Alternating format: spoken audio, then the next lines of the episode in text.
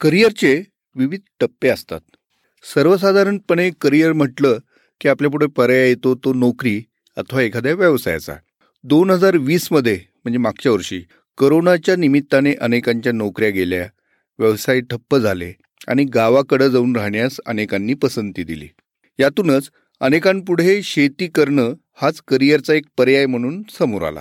शहरात राहणारे मात्र गावाकडे शेतीवाडी असणारे कित्येक तरुण या पर्यायाकडे गंभीरपणे पाहू लागल्याचं दिसतं. ज्यांच्याकडे शेती नाही असेही लोक शेत घेऊन त्यात काही प्रयोग करण्याचाही विचार करत आहेत. या सर्वांनाच दिशा देण्याच्या दृष्टीने आज मी संडे विथ देशपांडे हा विशेष भाग सादर करत आहे. त्यात माझ्यासोबत संवाद साधणार आहेत वरिष्ठ कृषी पत्रकार व कृषी बाजारपेठेचे विश्लेषक दीपक चव्हाण. तेव्हा आमचा हा पॉडकास्ट जरूर ऐका.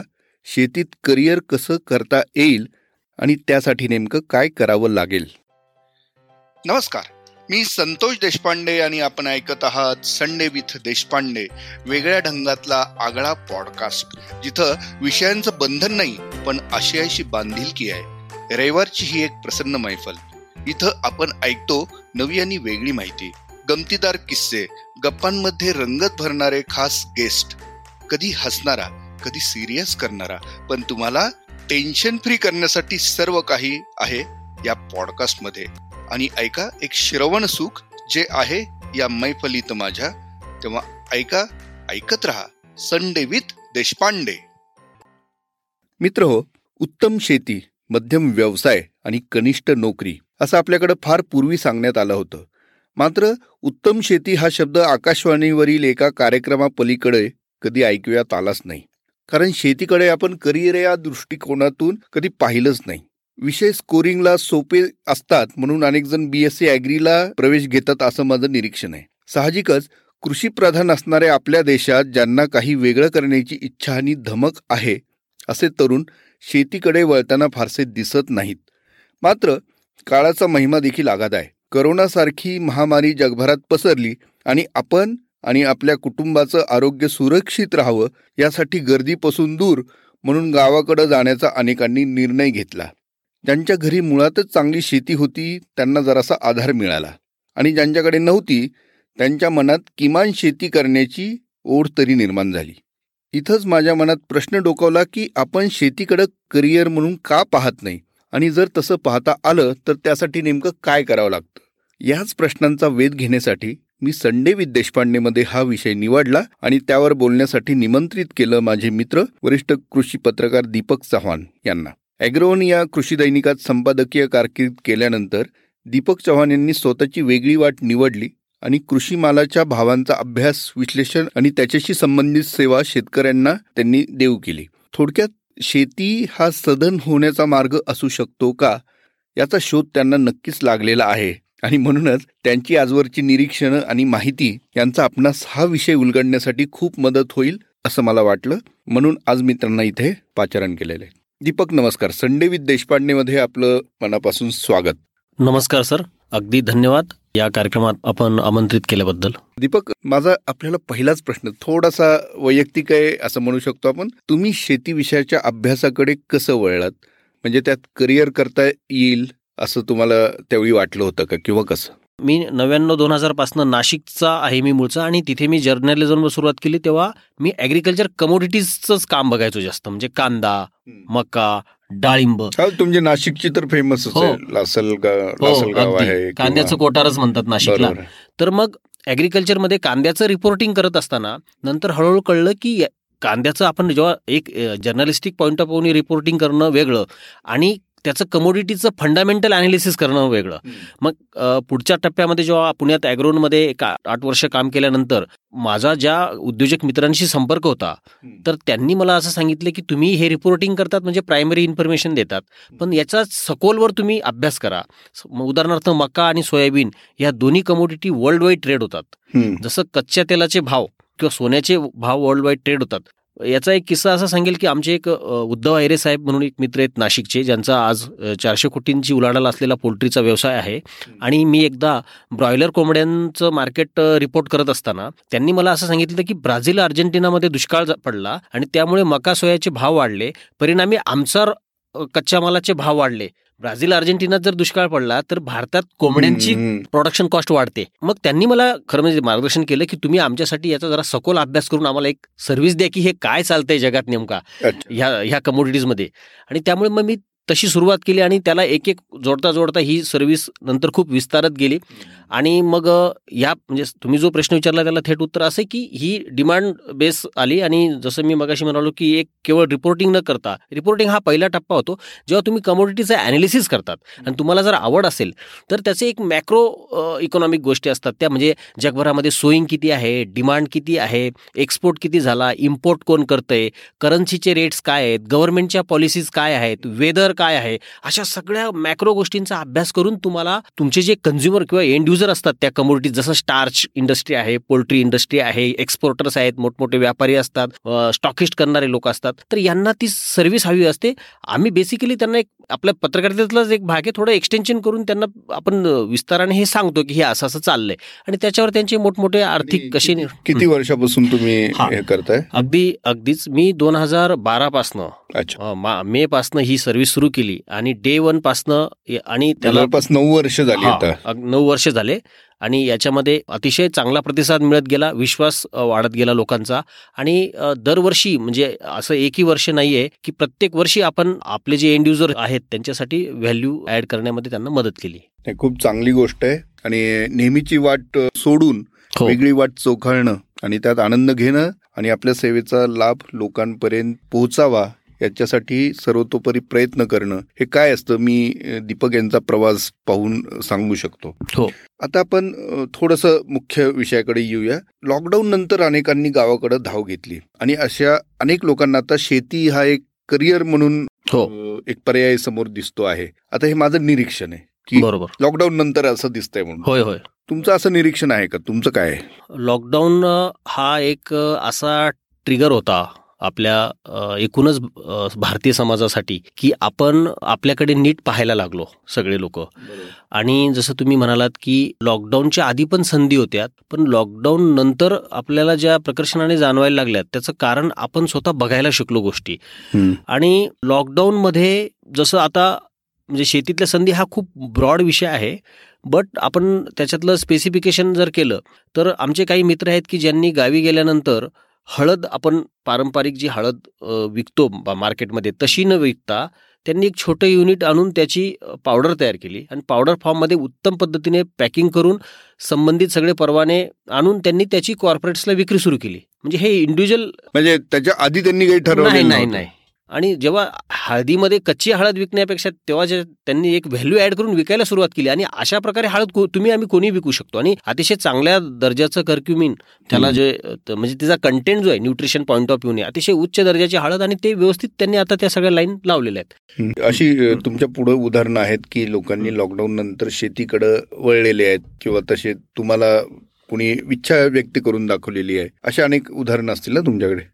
लॉकडाऊन नंतर अशी उदाहरणं आहेत खरं तर. मला असं वाटते की आपण लॉकडाऊन नंतर अशा गोष्टी बऱ्याचदा असं झालेले आहे की लोकांना मुख्य जॉबपेक्षा शेतीमध्ये किंवा शेतीशी रिलेटेड आम्ही त्याला शेतीतली व्हॅल्यू चेन म्हणतो की शेतीतल्या व्हॅल्यू चेनमध्ये फार मोठा स्कोप आहे असं जेव्हा लोकांना दिसायला लागलं तेव्हा त्यांनी ते बऱ्याच लोकांनी ते कंटिन्यू करायला सुरुवात केलेली आहे. पण माझं याच्यात तुमचं लक्ष मी याकडे वेधेन की बेसिकली आपण लॉकडाऊन जर घटकावर बाजूला ठेवलं तर आज तुम्ही जर बारकाईने बघितलं की सर्वाधिक जी गुंतवणूक आहे स्टार्टअप्समध्ये त्यातलं मोस्टली तर ॲग्रिकल्चर स्टार्टअप्सचं प्रमाण जास्त आहे. म्हणजे फिनटेकपेक्षा ॲग्रिटेक स्टार्टअप्सचं प्रमाण भारतात आता जास्त आलेलं आहे. आणि आता तुम्ही जर ते गुंतवणूक बघितली तर जास्तीत जास्त गुंतवणूक ही ॲग्री स्टार्टअपमध्ये होते. म्हणजे एक निंजा कार्ट नावाचं एक स्टार्टअप होतं, आता ते त्याचं मोठं काम वाढलं आहे.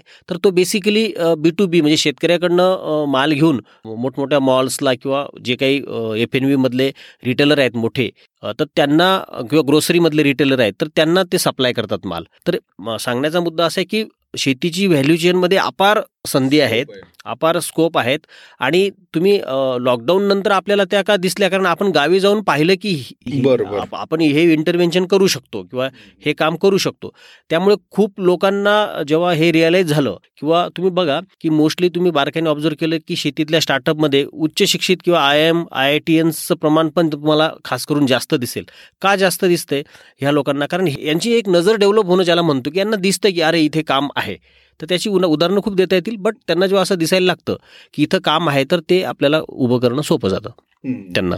आणि आता मला सांगा की समजा एखाद्याने ठरवलंच की आपण शेतीत करिअर करायचंय, मी आता इथं करिअर हा शब्द मुद्दाम वापरतो, बरोबर, म्हणजे वडिलोपार्जित शेती आहे म्हणून मला ती करावी लागणं, म्हणजे लौकिक अर्थाने ते करिअर नाही म्हणता येणार, बरोबर आहे, कारण तो तुमच्या एक रोजच्या जीवनाचा भाग पहिल्यापासूनच होती, बरोबर. पण ज्यांना आधीची कामं सोडून पूर्णपणे एक व्यवसाय म्हणून शेतीकडे जर पाहायचं असेल, बरोबर, तर ते किती पॉसिबल आहे आणि त्याच्यातली आव्हानं काय आहेत?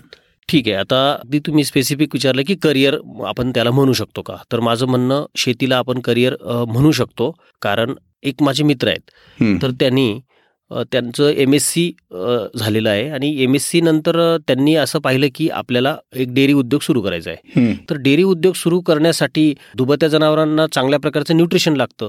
मग त्यांच्या असं लक्षात आलं की आपल्याला चांगला डेअरी उद्योग जर उभा करायचा असेल तर आपल्याला मुरघास किंवा त्याला सायलेज म्हणतो आपण त्याला, तर चांगल्या प्रकारची सायलेजची व्यवस्था आपल्याकडे पाहिजे. आता हा सायलेज म्हणजे काय की 3 महिन्याचा मका कापून त्याच्यापासून मुरघास तयार केला जातो, ही यांत्रिक प्रक्रिया आहे सगळी. आणि पंजाबमध्ये खास करून खूप मोठ्या प्रमाणावर तिथला डेअरी उद्योगात हा सायलेज जो मुरघास आहे त्याच्यामध्ये अतिशय चांगलं पोषण मूल्य खूप चांगले असतात. आणि तुम्ही टंचाईच्या काळात म्हणजे ज्या वेळेला आता कोरडा चारा उपलब्ध नसतो किंवा चारा टंचाई हा विषय जेव्हा तुम्ही सायलेज तयार करता तेव्हा येत नाही तुम्हाला.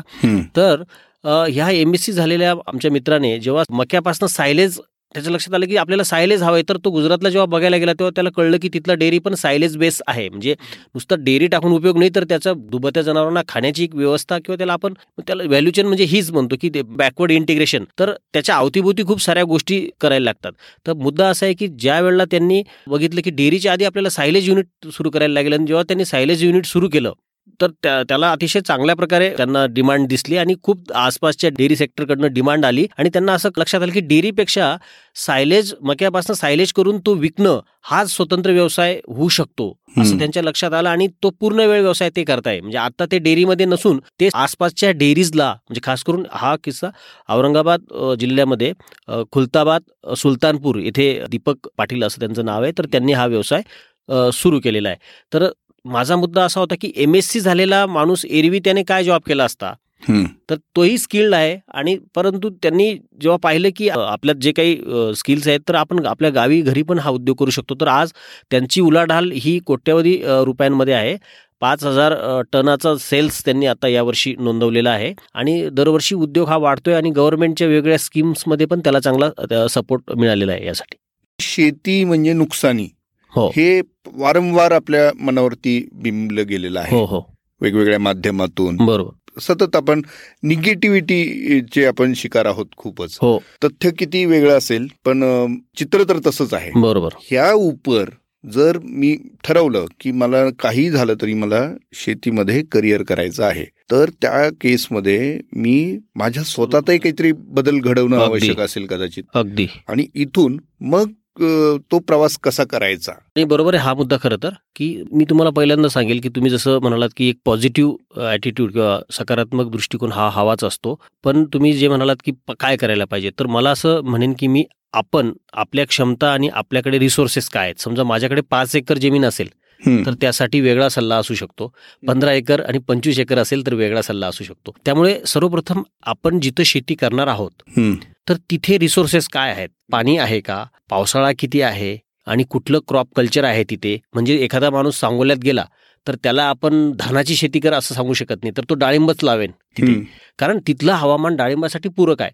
माझा मुद्दा असा आहे की आपल्याला त्या भागामध्ये अपॉर्च्युनिटीज काय आहेत नेमक्या आपल्याला हे पाहायला लागेल सर्वप्रथम, हा एक भाग. दुसरा, तिथे ज्या प्रकारची शेती चालते त्यापेक्षा आपण वेगळं काय करू शकतो का, म्हणजे उद्या जर आपण रेसिड्यू फ्री किंवा ऑर्गॅनिक डाळिंब असे जर आपण उगवलीत तिथे तर त्याला एक प्रीमियम मिळतो आज मार्केटमध्ये, आणि त्याचं जर मार्केटची व्यवस्था जर तुम्ही आणखीन चांगल्या पद्धतीने करू शकला किंवा तुम्ही ते एक्सपोर्ट करू शकता का. तर मुद्दा असा आहे की जसं मगाशी म्हणालो तर शेती करायचं काय, तर स्पेसिफिक आपण एक टार्गेट ठेवलं पाहिजे आपल्याला. हॉर्टिकल्चर म्हणजे फळाफुलांची शेती करायची आहे का, ॲनिमल ॲग्रिकल्चर म्हणजे आपल्याला डेअरी, पोल्ट्री, फिशरी, गोड्या पाण्यातली मत्स्य शेती करायची आहे का, किंवा ग्रेन्स ॲग्रिकल्चर आपण ज्याला म्हणतो. तुमच्या मराठवाड्यात तुम्हाला घेऊन जाईल मी, परभणीमध्ये 25-30 एकरचा हरभरा आहे आणि हा हरभरा लोकांनी मायक्रो इरिगेशनवर केलेला आहे. कमीत कमी मनुष्यबळामध्ये. अगदी माझ्या परिचयात असे आहेत की 150-100 एकरामध्ये शेती मॅनेज केली जाते हरभऱ्याची, अशी कमीत कमी मनुष्यबळामध्ये. तर त्या केसमध्ये तुम्हाला हरभरा परवडतो, कारण तुम्ही त्याच्यामध्ये सगळ्या, ज्याला आम्ही पॅकेज ऑफ प्रॅक्टिस म्हणतो, की त्या पिकासाठी लागणाऱ्या सगळ्या गोष्टी तुम्ही जेव्हा त्याला उपलब्ध करून देतात आणि थोडंसं टेक्निकल इंटरव्हेन्शन आणतात. म्हणजे आता बघा की कमीत कमी मनुष्यबळ लागेल अशा पद्धतीने पेरणीची व्यवस्था, तर त्याच्यानंतर हार्वेस्टिंगसाठी सुद्धा असेच वाण निवडायचे की जे हार्वेस्ट होऊ शकतात. तर ह्या सगळ्या गोष्टींसाठी एक टेक्नोक्रॅट माइंड लागतो खरं म्हणजे आपण जेव्हा शिकलेला माणूस जेव्हा करिअर म्हणून बघतो, जसं आपल्याला करिअरमध्ये तुम्ही ऑफिसला जायला नो एक एक्सक्यूज असतो, तुम्हाला 9 वाजता किंवा 10 वाजता जायलाच पाहिजे आणि येण्याची वेळ परत नाही. तर तशा प्रकारचं डेडिकेशन, तशा प्रकारचं जर आपण, आणि शेवटी आपण ऑफिसमध्ये ब्रेनस्टॉर्म करतो, अनेक नवनवीन गोष्टी, ही हे करायला पाहिजे, ते करायला पाहिजे. तर शेती ही तीच प्रक्रिया आहे की तुम्ही त्या क्रॉपच्या चौबाजूने जेव्हा विचार करतात आणि सगळ्यात शेवटी तुम्ही जेव्हा तो हरभरा तुम्ही स्वतः चांगल्या क्वालिटीचा, उत्तम प्रतीचा तुम्ही स्वतः पॅक करून जेव्हा विकायला लागतात किंवा तुम्ही स्वतः डाळ तयार करायचा निर्णय घेतात, तेव्हा आणखीन व्हॅल्यू ॲड होतो.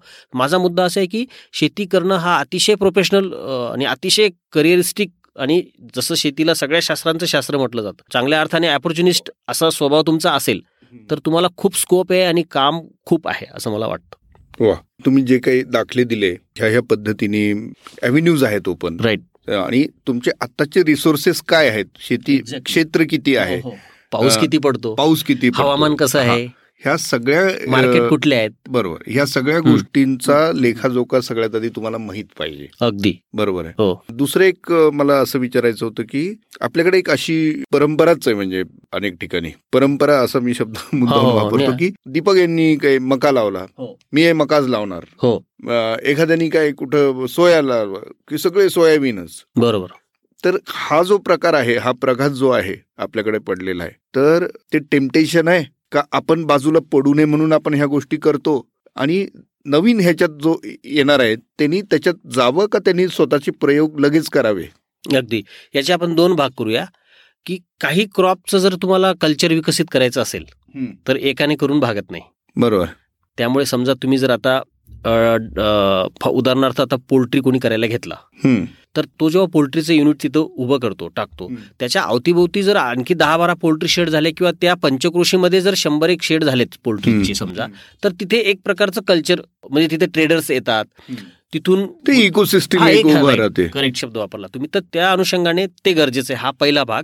किंवा एखादा क्रॉप समजा आता मला मक्यापासून मुरघास तयार करायचा, तर मका जर लावायचा असेल तर मी एकट्याने लावून होणार नाही, कारण जो हार्वेस्टर किंवा जो माणूस मका खरेदीला येणार माझ्याकडे 3 महिन्याचा क्रॉप आहे समजा, तर आणखीन एक 10-15 लोक शेतकऱ्यांनी लावला, तर आपण ज्याला ग्रुप फार्मिंग म्हणतो त्या कन्सेप्टमध्ये एका समूहाने अशा प्रकारे एकच पीक घेणं यात काही गैर नाहीये.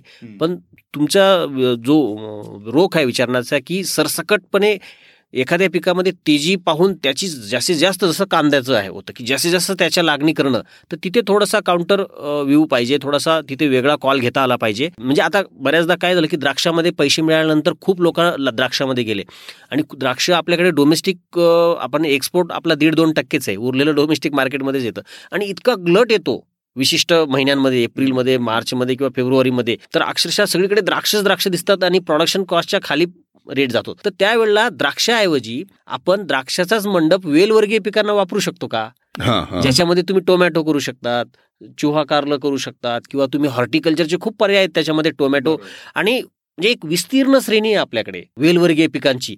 तर मग द्राक्षाला एवढा भांडवली खर्च करण्यापेक्षा हा दुसरा ऑप्शन त्याला निवडणं हे त्याला उत्तर ठरेल असं वाटतं. बरोबर. ज्या भागात पाण्याचं प्रमाण कमी आहे, तेवढंसं मुबलक नाही जेवढं पश्चिम महाराष्ट्रातल्या भागात पाहतो आपण, अशा ठिकाणी जर तुम्ही शेती करणार असाल, बरोबर, तर प्रामुख्याने अशी कुठली पिकं डोळ्यापुढे येतात तुम्हाला की ज्यांचा विचार करता येऊ शकतो? हा खूप चांगला प्रश्न आहे, आणि मी आवर्जून सांगेन तुम्हाला की जेवढं पाणी कमी तेवढी हॉर्टिकल्चर क्रॉप चांगले येतात. म्हणजे शुष्क, तुम्ही बघा आता इस्रायल हॉर्टिकल्चरमध्ये का, कारण इस्रायलला पावसाचं प्रमाण कमी आहे, बरोबर. तर पावसाचं प्रमाण कमी असेल तर फळबागा, खास करून डाळिंब, सगळ्या प्रकारच्या फळबागा, सगळ्या प्रकारची भाजीपाला, तर तिथे चांगल्या पद्धतीने तो मॅनेज करता येतो. हा एक भाग झाला. दुसरा, जिथे पाऊस कमी आहे तिथे ॲनिमल ॲग्रिकल्चर म्हणजे डेअरी पोल्ट्री हा एक सेगमेंट आहे.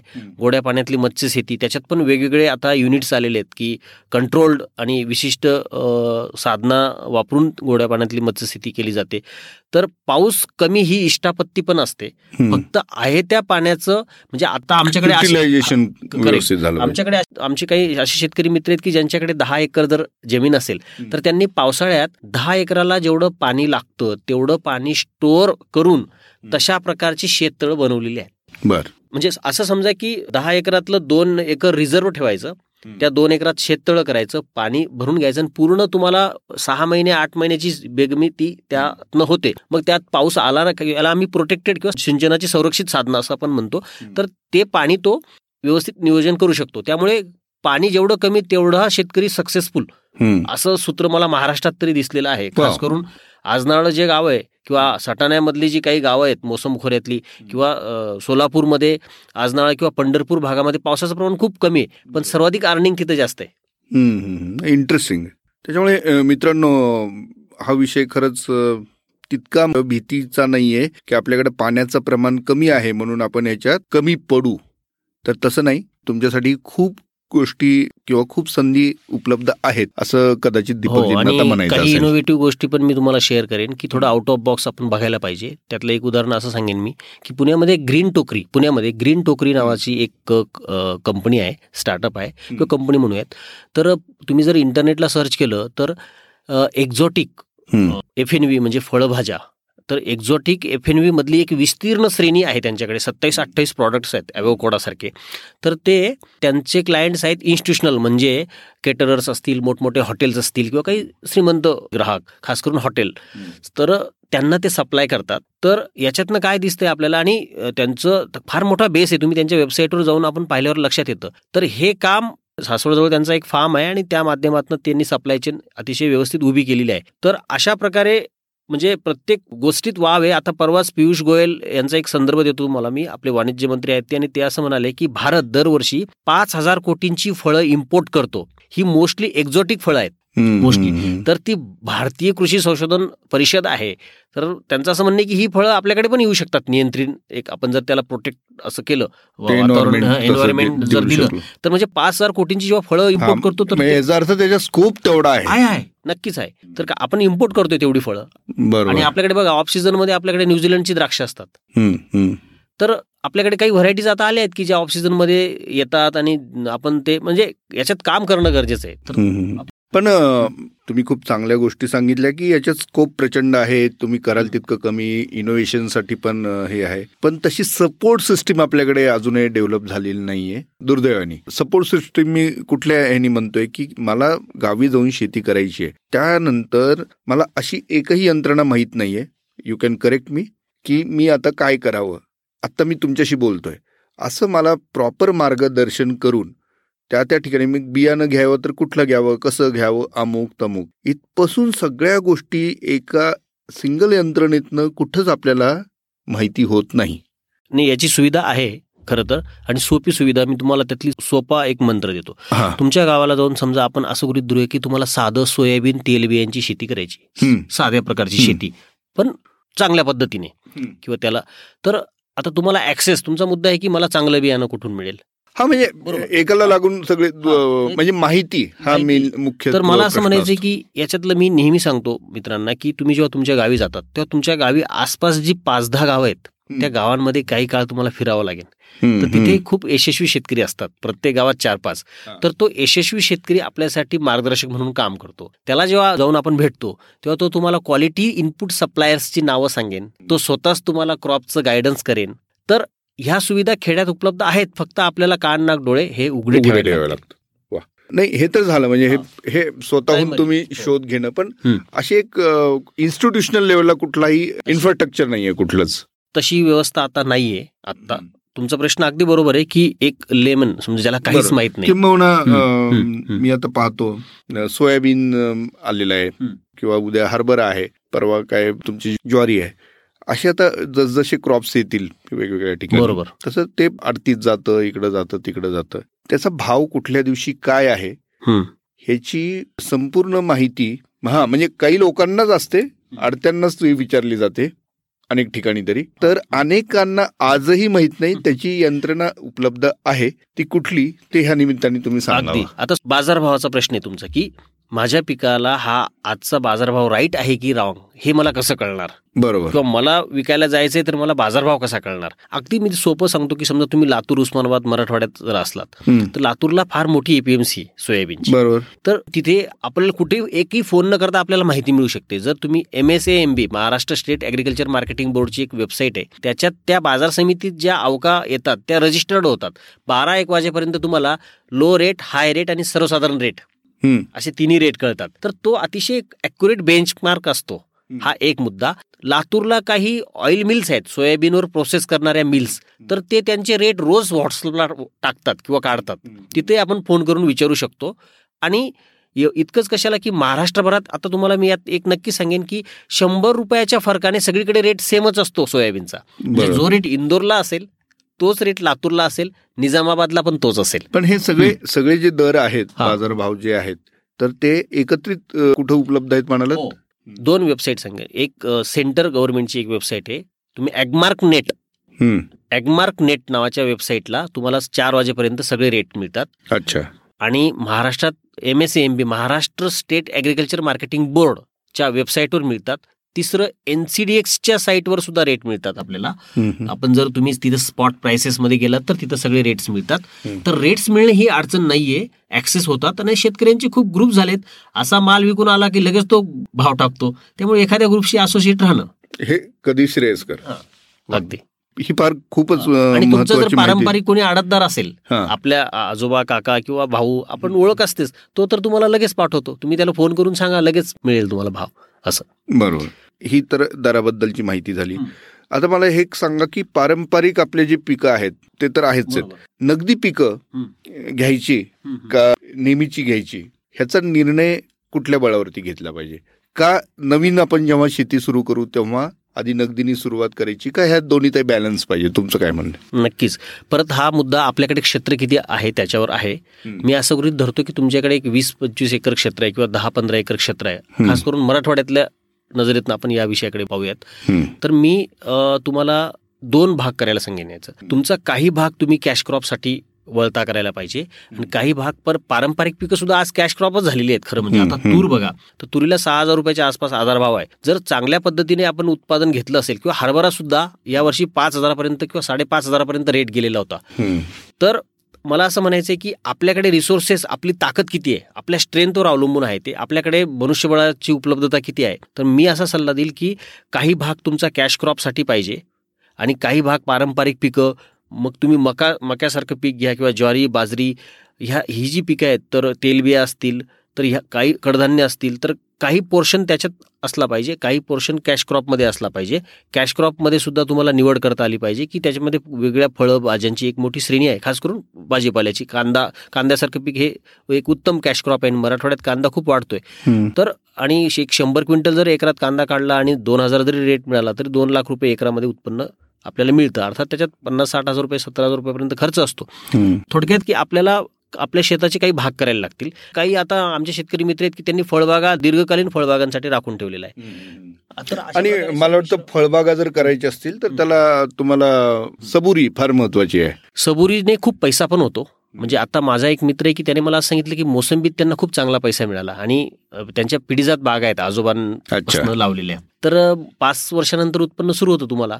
सगळ्याच फळबागांमध्ये सबुरी आहे, परंतु त्याचा रिटर्न खूप चांगला मिळतो. एखादं वर्ष खराब जातं, दुसऱ्या वर्षी चांगलं मिळतं. पण डिपेंड्स की तुमच्याकडे क्षेत्र किती आहे. आणि आपल्याकडे असं तंत्र मराठवाड्यातल्या शेतकऱ्यांनी विकसित केलं आहे की कमी मनुष्यबळात. मराठवाड्यात काही लोकांकडे आंबा दिसतो, मोसंबी दिसतो, सीताफळ पण आहे. तर अशी एक विस्तीर्ण श्रेणी आहे लोकांकडे. तर मला असं वाटतं की सबुरीच त्याला योग्य शब्द तसा ठरेल.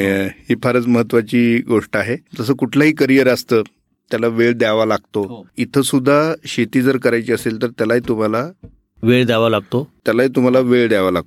अगदी. आता ह्याच्यात स्वतः आपण काय गोष्टी केल्या पाहिजेत स्वतःहून, ही एक महत्वाची गोष्ट आहे. दुसरी अशी की आपण आपली सपोर्ट सिस्टीम कशी डेव्हलप करायला पाहिजे. अगदी. आता लेमन ज्याला खरोखर काही माहित नाही त्यासाठी जर हा प्रश्न असेल तर सपोर्ट सिस्टीम विकसित करायला आता 25-30 जे फार्मर्स आहेत त्यांचे खूप चांगले ग्रुप्स झालेत गावाकडे आता, आणि त्यांचे एक व्हॉट्सअप ग्रुप्स पण असतात.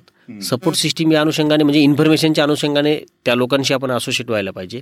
सपोर्ट सिस्टीम मी असं समजतोय तुमच्या प्रश्नाचा अर्थ की सपोर्ट सिस्टीम हा मुद्दा तुमच्याकडे तुम्ही एकटे शेती नाही करू शकत, तर शेती हा थोडक्यात ह्या एंटरप्राइजिंग वर्क आहे आणि त्याला खूप लोक लागतात तुम्हाला अवतीभोवती. म्हणजे समजा तुम्ही जर मार्केटला गेलात तर घरी एक सदस्य पाहिजे की तो लक्ष ठेवू शकेल शेतीकडे. त्यामुळे मी असा सल्ला देईन की तुम्ही जर तुमच्याकडे एखादं चांगलं वर्किंग कपल जर ठेवू शकलात तुमच्या शेतावर आणि त्याला थोडंसं चांगलं पे केलं तर ते लॉंग टर्म तुमच्याबरोबर राहील.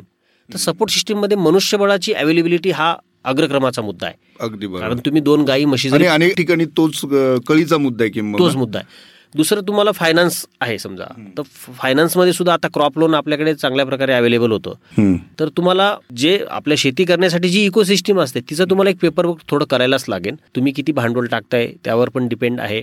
त्यानंतर तुम्हाला क्रॉप विषयी माहिती देण्यासाठी समजा पीक पाण्याचं जे काही न्यूट्रिशन असेल त्यांचं क्रॉप प्रोटेक्शन म्हणजे काही एखादा स्प्रे घ्यायला लागला तर 2-3 आता आपल्याकडे प्रत्येक गावाला एखादा तरी डॉक्टर असतोच, म्हणजे ॲक्च्युअल डॉक्टर MSc ॲग्री झालेले किंवा काही कीटकशास्त्रज्ञ आहेत. आता खूप चांगलं स्किल मॅनपॉवर तसं आहे, म्हणजे अक्षरशः सॉईलमध्ये MSc केलेले मुलं आहेत आत्ता. तर अशी थोडक्यात सर हा आहे ना, हा नेटवर्किंग जॉब आहे शेतीचा. त्यामुळे तुमच्याकडे खूप चांगलं नेटवर्क पाहिजे, प्रत्येक पॉईंटमध्ये माहिती देणारा. म्हणजे क्रॉप हार्वेस्टिंगपासून म्हणजे सोईंगपासून तर हार्वेस्टिंग आणि मार्केटपर्यंत टप्प्यामध्ये जे जे लोक आहेत याच्याशी असोसिएट, तर अशा लोकांचं एक छोटंसं नेटवर्क पाहिजे पहिल्या टप्प्यामध्ये. नंतर तुम्ही एकदा परिचित झाल्यावर मग पुढं काही अडचण येत नाही. बरं. आणि तंत्रज्ञानाचा वापर हा अलीकडच्या काळात वाढलेला आहे. बरोबर. त्याचा डे टू डे लाईफमध्ये शेतकऱ्यांना कशा पद्धतीने फायदा होतोय अलीकडच्या काळात, ह्याची काही उदाहरणं किंवा तुमची काही निरीक्षणं आहेत का? टेक्नॉलॉजी खूप वर्क करते किंवा टेक्नॉलॉजी खूप मॅटर करते. आपण ज्याला फार्म इक्विपमेंट्स म्हणतो, म्हणजे अलीकडे बघा की आपल्याकडे हार्वेस्टर आलेत, तर आता हरभऱ्याचं किंवा सोयाबीनचं हे मॅन्युअली खूप अवघड काम आहे.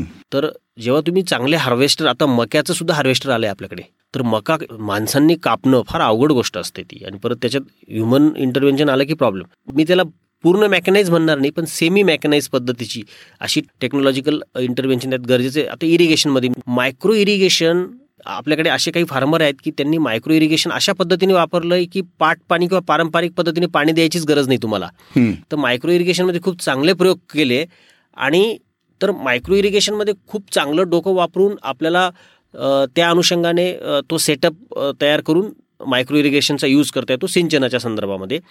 सोईंगच्या सुद्धा इतक्या मेथड्स आता बदललेल्या आहेत, वेगवेगळ्या पद्धतीने नवनवीन यंत्र आलेली आहेत सोईंगची. तर सोईंगमध्ये म्हणजे खरं तर हा पूर्ण ज्याला आपण जॉब किंवा पूर्ण वर्क हे टेक्नॉलॉजी ज्यांनी चांगलं तंत्र यूज केलेलं आहे. आता तुम्ही बघा फळबागांमध्ये मोठमोठे तुम्हाला ब्लोअर्स दिसतील, किंवा पूर्वीची स्प्रे करण्याची पद्धत आणि आत्ताची पद्धत याच्यात पण फरक आपल्याला दिसतो.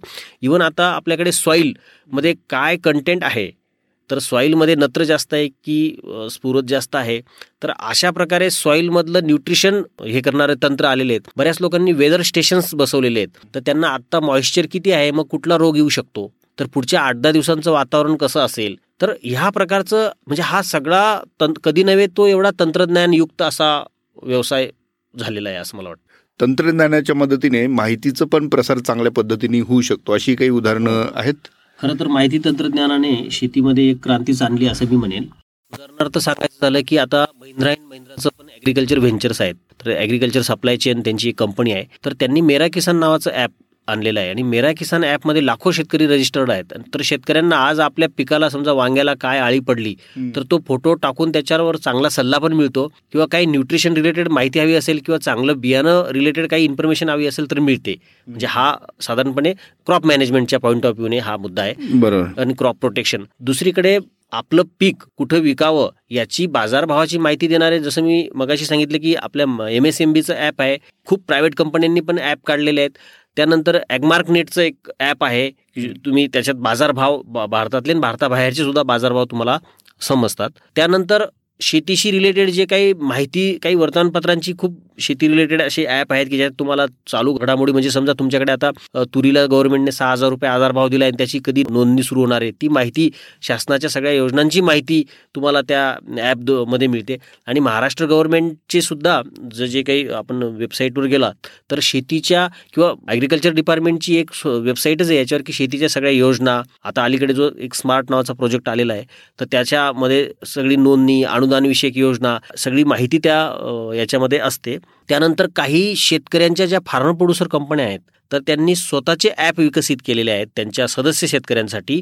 त्या माध्यमातून त्यांचं समजा आता सह्याद्री फार्म प्रोड्युसर कंपनीने द्राक्षाचं त्यांच्या मेंबरसाठी ॲप सुरू केले तर त्या ॲपमधनं त्यांना आज जर वातावरण बदललं तर लगेचच त्यांना इमिजिएट संध्याकाळपर्यंत म्हणजे 6 वाजेपर्यंत जर वातावरण बदललं तर 7 वाजेला त्यांना सल्ला पोचता होतो की असं असं वेदर किंवा असं असं ह्युमिडिटी आहे आणि ही काळजी घ्यायला पाहिजे. जे ज्याला आपण पॅकेजेस म्हणतो, पॅकेज ऑफ प्रॅक्टिसेसबद्दल अवेअरनेस अतिशय चांगल्या पद्धतीने त्या ॲपच्या माध्यमातून घडवला जातो. आणि खास करून काही इनपुट्स विकणाऱ्या कंपन्या आहेत तर प्रत्येक इनपुट्स विकणाऱ्या मोठमोठ्या नावं घेतली तर जाहिरात होईल, त्यामुळे खूप अशा कंपन्या आहेत की त्यांनी प्लॅटफॉर्म तयार केलेत की तुम्ही ऑनलाईन त्यांच्याकडनं इनपुट्स विकत घेऊ शकतात, तुम्ही अवजारं इनपुट.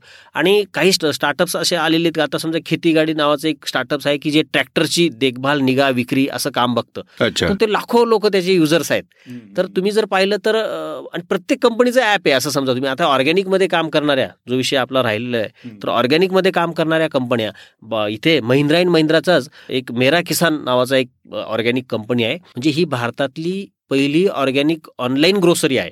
ओके, 150 प्रॉडक्टची श्रेणी आहे की कन्झ्युमर विकत घेऊ शकतो आणि विकणारा स्वतःला रजिस्टर्ड करू शकतो. त्यांचं एक ऑर्गॅनिक पंडित नावाचा त्यांनी एक ब्लॉकचेन बेस्ड प्लॅटफॉर्म आणलेला आहे की ज्याच्यामध्ये तुम्हाला तुमचं जे प्रॉडक्ट आहे ते ट्रेस करता येतं. समजा मी जर एखादं प्रॉडक्ट विकत घेतल्यावर ते कुठून आलंय त्याचा प्रवास त्याच्यामध्ये आहे. तर मला असं वाटतं की ॲप शिवाय आणि टेक्नॉलॉजी शिवाय शेतीचं कुठलंही पाणी आता हलत नाही अशी परिस्थिती आहे. वा, शेतकरी टेक्नोसॅव्ही झालेले आहेत. खूप शेतकरी टेक्नोसॅव्ही लोकांनी शेतीत यायला हरकत नाही. हो, अगदीच खरंय. वा, आता तुम्ही ऑर्गॅनिकचा उल्लेख केलात आणि मी त्याच्यावरतीच येणार होतो. ऑर्गॅनिक शेती करणं, सेंद्रिय पद्धतीने शेती करणं, हे त्याला मागणी खूप आहे असं म्हणतात त्या उत्पादनांना. सगळ्या गोष्टी जरी खऱ्या असल्या तरी त्यात शेती करणं किती सोपं आहे. अगदीच. ऑर्गॅनिक हे भविष्य आहे शेतीचं. आणि आज बघा की आपण ग्राहक म्हणून आपण खूप डाऊटफुल असतो की या भाजीमध्ये काय रेसिड्यू असतील की.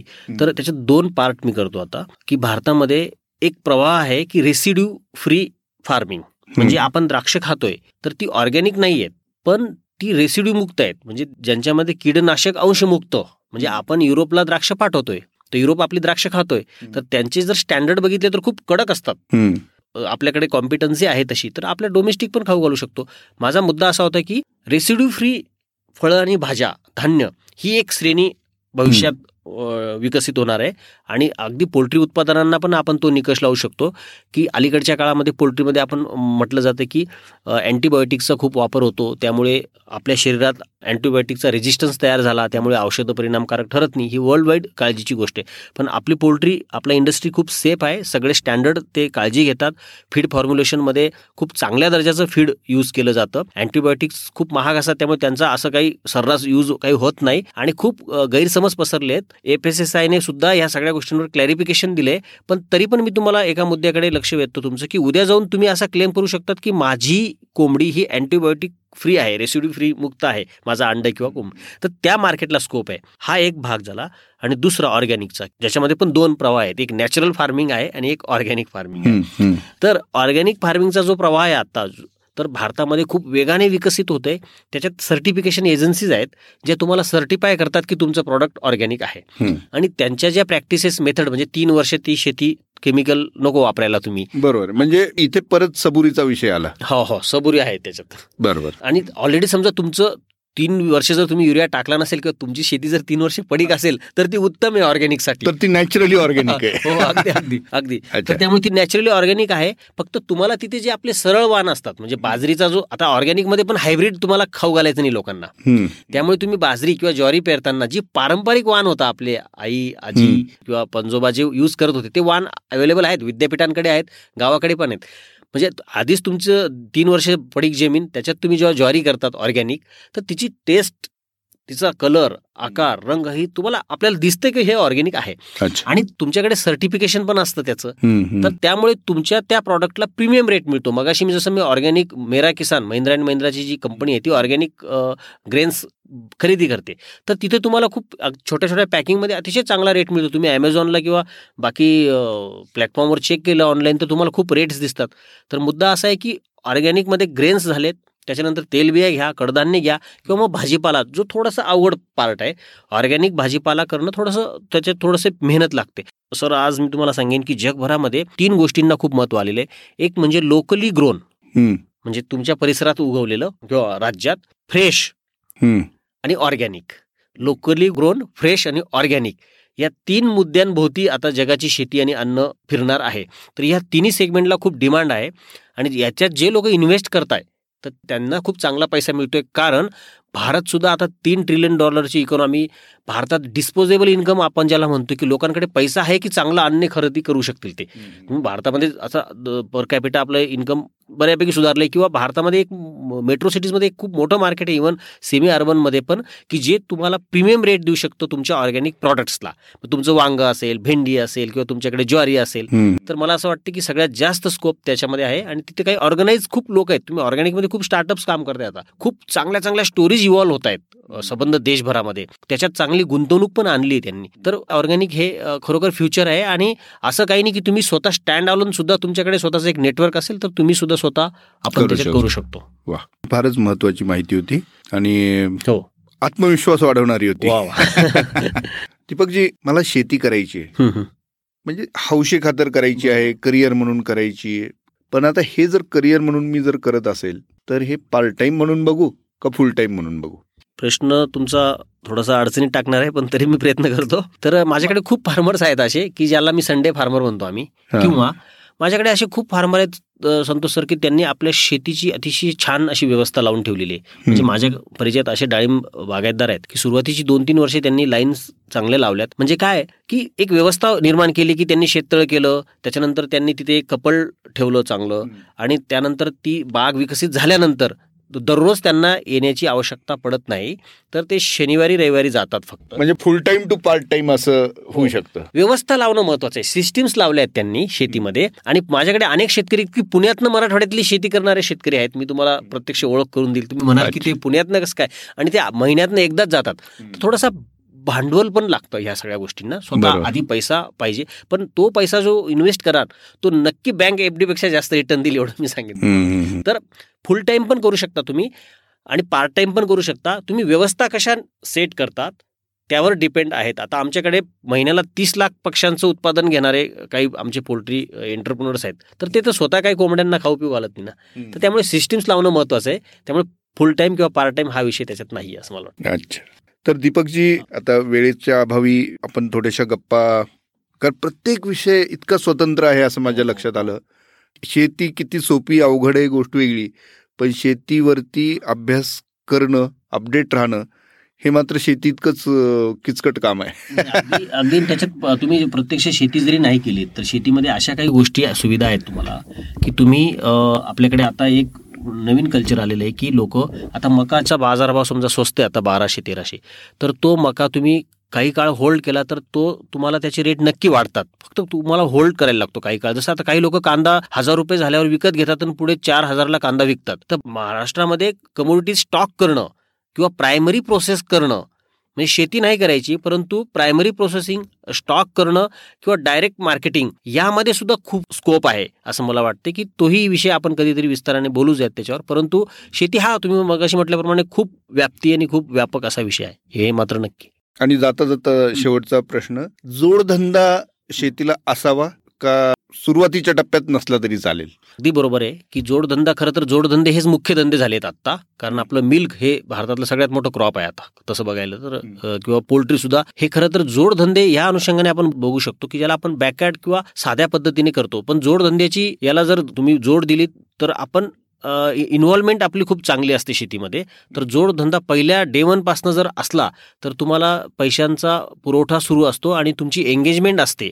आणि जोडधंद्याचे बायोप्रॉडक्ट पण असतात, जसं आपण जर कोंबड्या जर पाळल्या तर त्यांचं खत मिळतं, ते शेतीला पूरक ठरतं आणि तुमच्याकडे पैसा पण येत राहतो. जोडधंद्याने माणूस खऱ्या अर्थाने शेती शिकतो. त्यामुळे जोडधंदा हा मस्ट आहे आणि जोडधंद्याची एक विस्तीर्ण श्रेणी आज अवेलेबल आहे आपल्या महाराष्ट्रामध्ये. वा, आत्ता मी म्हटलं तसं प्रत्येक विषयावरती स्वतंत्र बोलता येईल, चर्चा करता येईल, इतकं त्याचं स्वतःचं एक वेगळेपण आहे, महत्त्व आहे. हो, आणि शेती हा तसा खूप जिव्हाळ्याचा तितकाच गंभीर विषय, पण तरी त्याच्याकडे करिअर या दृष्टीने बघण्याचा एक प्रयत्न केला आपण. आणि त्याच संबंधात जे काही माझ्या मनात प्रश्न आले ते मी दीपक चव्हाण यांना विचारले आणि त्यांनी खूप छान पद्धतीने सगळ्या गोष्टी उलगडून दाखवायचा प्रयत्न केलेला आहे. आमचा हा प्रयत्न तुम्हाला नक्की आवडला असेल. शेती करण्याची इच्छा तुमच्या मनात ही चर्चा ऐकल्यानंतर आणखी प्रबळ झाली असेल तर आमचा हा आजचा कार्यक्रम, हा संवाद सफल झाला असा मी नक्की मानू. तर दीपकजी, आज तुम्ही इथं वेळात वेळ काढून आलात, आपल्या गप्पा छान रंगल्या, त्याबद्दल तुमचं मनापासून आभार. थँक्यू.